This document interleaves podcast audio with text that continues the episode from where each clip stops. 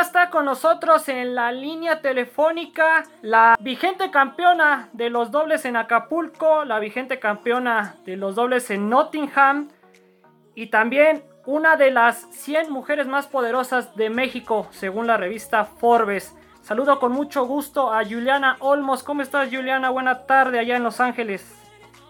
Hola, buenas tardes. Muy bien. muy bien. Qué bueno, Juliana. Me da mucho gusto. Y vamos a iniciar rápidamente esta entrevista. Primero con una dinámica muy similar a lo que hicimos con Renata Sarazúa, conocida tuya con la intención de conocer un poquito más de ti. Te explico de qué se trata.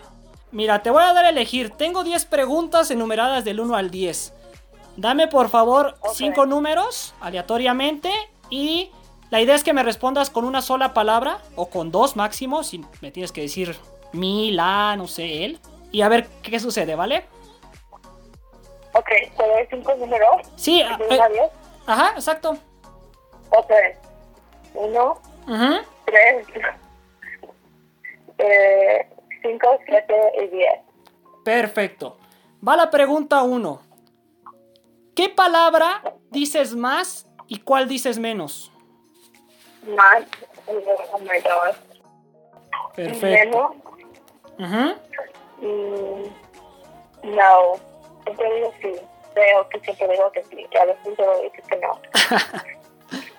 y a veces me canso porque de repente me estoy haciendo muchas cosas sí.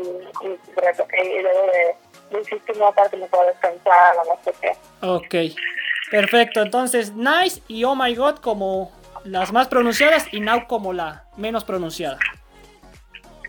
Sí. Muy bien. Pregunta 3. ¿Qué le dirías a la Juliana de 10 años? A esa niña que soñaba con jugar tenis, que estaba metiéndose al tenis, ¿qué le dirías en una palabra? Disfrutar. Disfrutar. Disfrutar.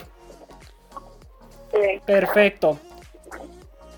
Siguiente pregunta. ¿Quién es tu ejemplo a seguir? Ya sea en la vida o dentro del tenis, como tú decidas. A mí cuando yo era chica siempre me gustaba Kim Clijsters, uh -huh. la jugadora.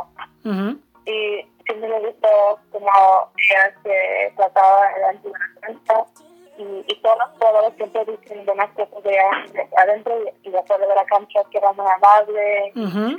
y siempre decía hola a todas y pero adentro de la cancha se le daba mucho y, y pues jugó muy bien y, y, me encantó verla y, y como, como es como persona creo que es una buena ejemplo Perfecto. ¿Te la encontraste en Monterrey, Juliana? Porque visitó Monterrey, ¿no? Participó en el abierto de Monterrey.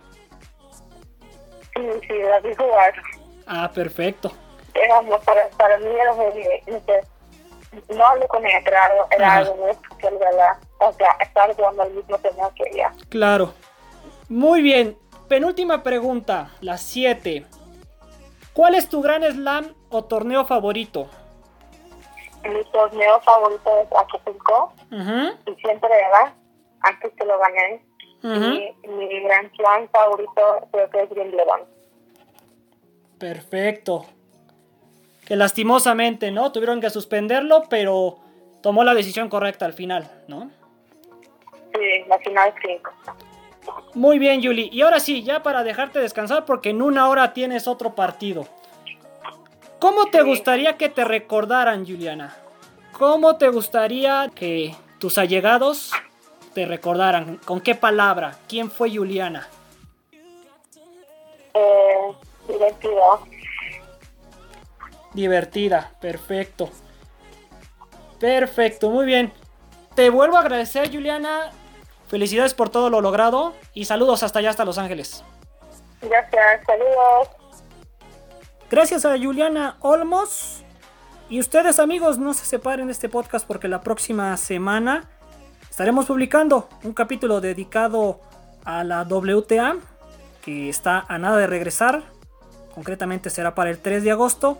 Pero también tenemos la continuación de esta plática con la tenista mexicana quien nos compartió cómo ha vivido esta contingencia, qué ha hecho últimamente para el regreso del circuito y otras cuantas cosas más muy interesantes.